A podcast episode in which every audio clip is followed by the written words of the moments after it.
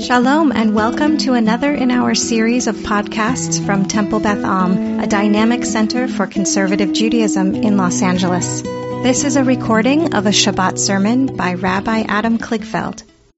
Curling and genocide. That's the intentionally half glib and half feisty title I would give the Beijing Olympics.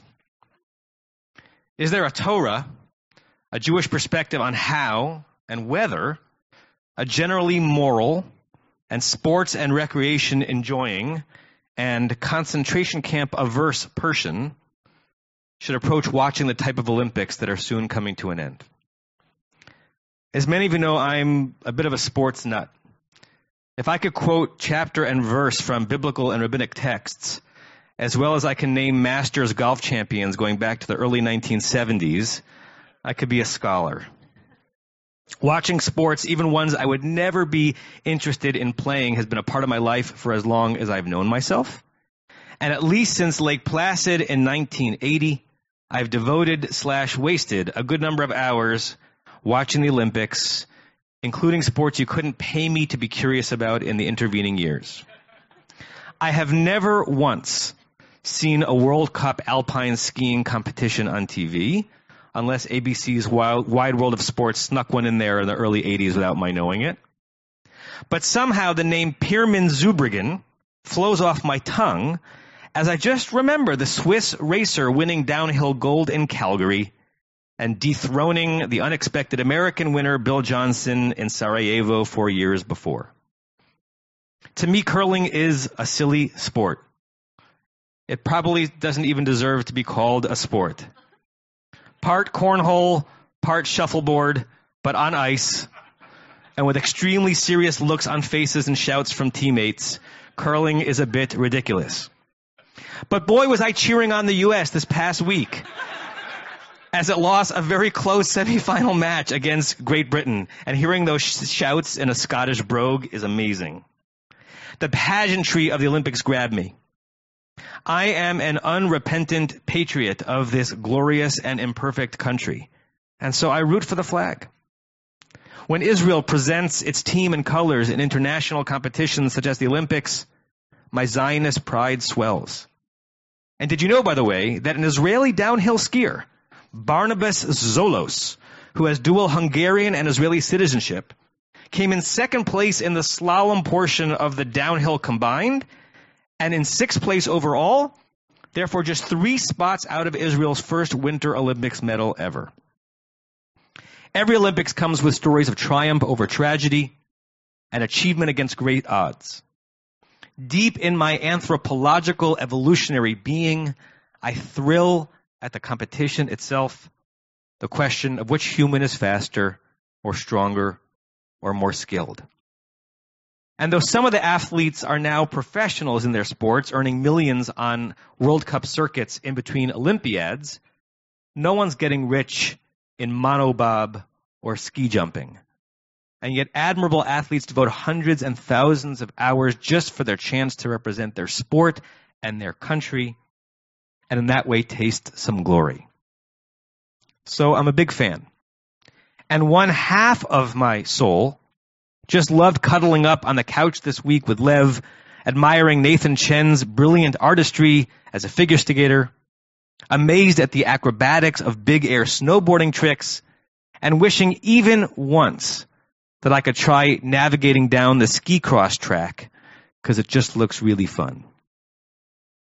And the other half of my soul, it was mired in guilt wondering to what extent my recreational downtime was even partially aiding and abetting genocide and the forced isolation and cultural re-education of the Uyghur Muslim population.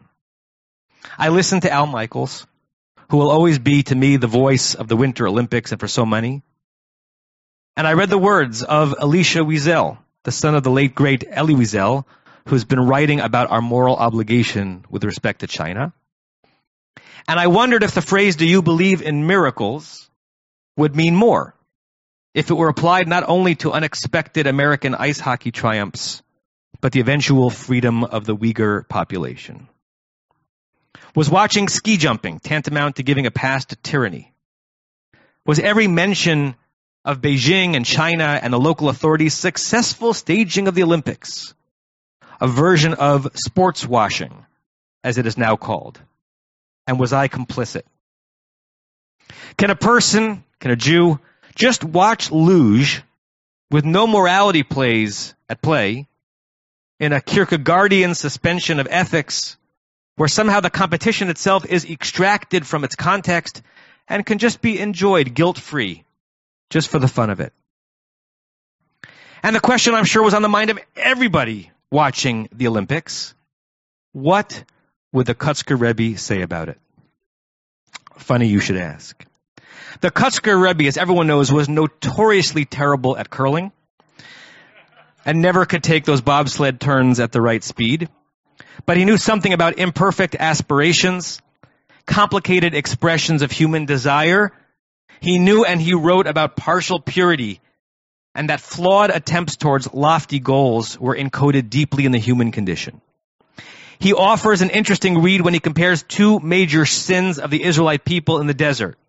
The first in our Parsha Ki Tisa, with the golden calf. And the second from Parshat Shlach Lecha, with the scouts bringing a negative report about the land of Israel and falling into a despair and lacking faith. The Kotzker wonders why the latter case, there seems to be some tshuva, some regret and repentance on the part of the wayward ones, and yet there's no divine forgiveness whatsoever. The punishment God gives is harsh. But in our case, with the golden calf, the idolatrous revelers engage in no self-reflection or contrition, and yet still the Torah says, "Vayinachem Adonai al hara'a asher lasot la'amo." God regretted what God initially was going to do to punish the Israelites. Forgiveness is granted even though it's not even begged. Why? The Kotzker says that with the scouts, their entire aspiration was material. What he calls the tishuka legashmiut, the desire to be comfy. They wanted, in his words, tapuche adumat tovim, good potatoes, easily harvested from the ground. They wanted a rose garden, an easy life in a promised land. Nothing lofty motivated them, just the desire to have good stuff. But with a golden calf, even though we'd think that idolatry is a far more egregious sin than despair, in this case, the Israelites, Aaron included, were activated by what the Kotzker calls nitzotz sharuchaniyut, the spark of spirituality. They had a thirst for divine power and presence in their lives. They aimed in the wrong direction. They erred in their far from perfect execution, but they were moved by a human urge and a desire that the Torah wants to celebrate and champion. And that is to live in such a way that suggests that there's a force greater than us, beyond this world, that demands some of our attention and fealty and investment. I like the Kotzker's teaching on its own. It's a very forgiving text, extracting something beautiful from something that on the surface was so ugly. But I also think his teaching applies to curling and to genocide. On the lowest level perhaps, but worthy of mentioning, there is indeed something lofty about intentional family time. On the couch, all eyes and hearts focused in the same direction. What family ties on NBC may have been in the 1980s, the Olympics still are on some level. An entertainment magnet and glue which brings members of the family together. And in an era where every person has their own screen and their own Netflix profile, it's not a tiny thing that slalom skiing can be a unifier. Even when the event has a veneer or perhaps a terribly large wart of geopolitical evil. But way beyond that, the Olympics themselves represent lofty, if far from perfect aspirations.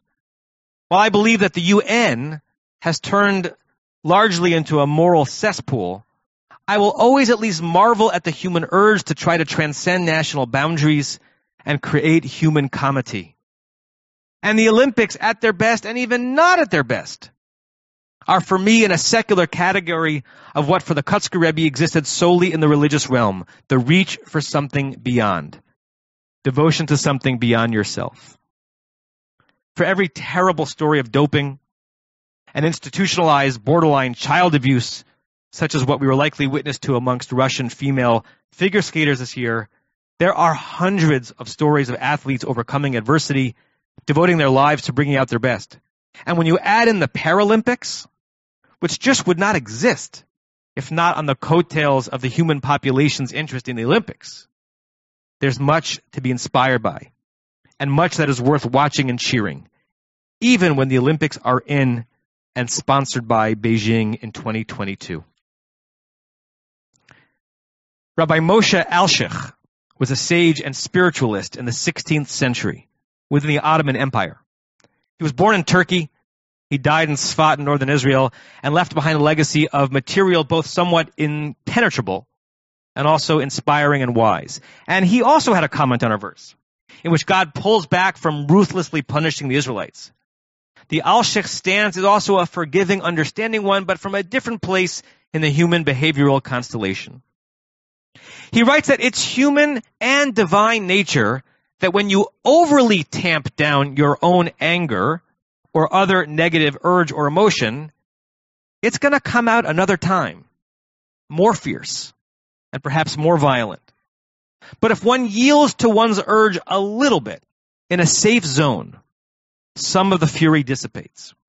One may have lost a bit the momentary battle in holding oneself to a perfect standard, but one may have earned a better chance of winning the overall war, of living within the reasonable standards of expression and behavior. The Alshich fo- focuses on the phrase in that sentence, Asher diber asot lamo, that which God had spoken, that which God had said God was going to do. God threatened in words. God came off fiercely. But those very words were a release of divine wrath, which made it less necessary for God to act on the wrath. This in turn created space for Moshe to come closer to God, to take some responsibility, and to continue to lead the broken people, but a people that deserved another chance. The Alshich reminds me of the classical rabbinic midrash that I mentioned in Yom Kippur in my sermon about plant-based eating, which reads the Torah's permission to eat meat as a concession to the human urge for violence. Eating meat was never ideal, but rather than take out our violence on humans, as was taking place before the flood, the midrash has God saying, eat animals under very limited circumstances release some of that fury, that need to destroy on a cow rather than on a person. It's far from perfect, but it's preferable to wanton destruction. No Olympics are free from controversy, whether geopolitical or within the competition itself. And slopes can be slippery, as it were. So if we construct a case for why engaging in the spectacle of Beijing 2022 does not represent our endorsing totalitarianism, one can argue rather cogently whether in retrospect one could say the same thing about Berlin in 1936, a two week ghoulish propaganda blitz that ended up a celebration of Hitler far more than it was a celebration of athletics. This sermon slot is not long enough to explore that question in full, Though I will say that I think that Beijing 2022 is more of a fifth cousin to Berlin in 1936, not an identical twin. But whatever true evil the Chinese leadership is involved in, the question is whether the Olympics are a worthy good in and of itself. And if so, how many countries are squeaky clean these days? There may be a true cultural genocide taking place in Western China. And could we root for an Olympics in Russia these days? And how much of the world might bristle at an American Olympics in this era? It's sadly hard to think of a great country capable of such a spectacle that is a paragon of virtue. Such is the sorry state of human living and national identities on this globe. If the Olympics are a good thing, and I would say they are, they need a host, an imperfect, sometimes deeply flawed host. Maybe our most moral approach is to extract the beauty of the safe and peaceful competition amongst nations, while holding on to and acting upon our opprobrium towards the host country when called for. The Alshich might say there is something powerful, lofty about sublimating our human instinct to compete and to win and to defeat and to raise our flag above others, but to do so on the slopes, on the halfpipe, in the rink, rather than via economic warfare or cyber warfare, or the old fashioned form of warfare, costing lives and devastating societies.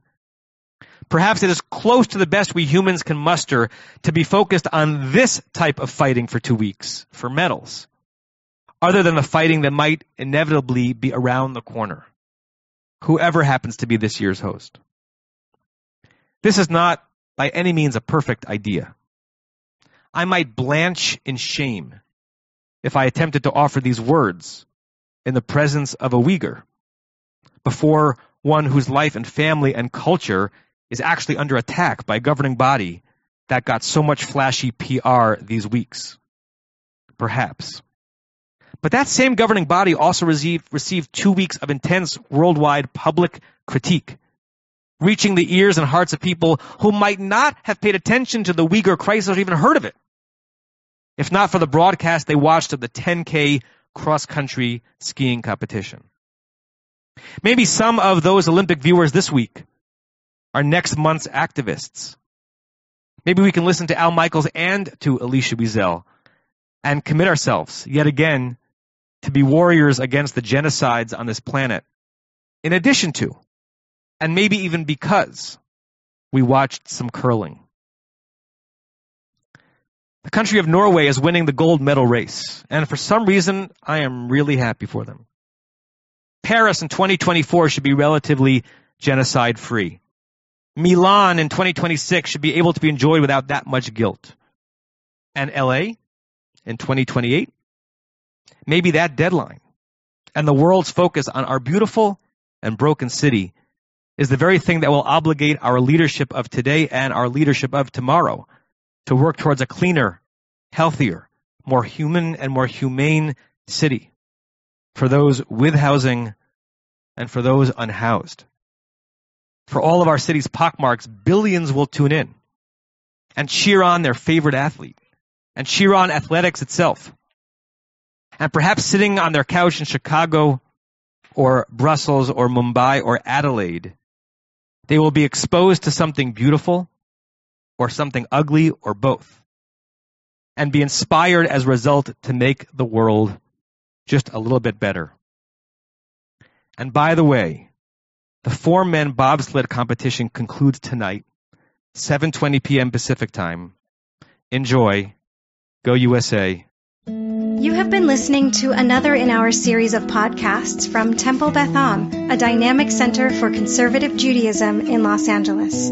If you enjoy these podcasts, we invite you to write a review on the Apple Podcast site or wherever you get your podcasts. For more information about Temple Beth Am Los Angeles, go to tbala.org.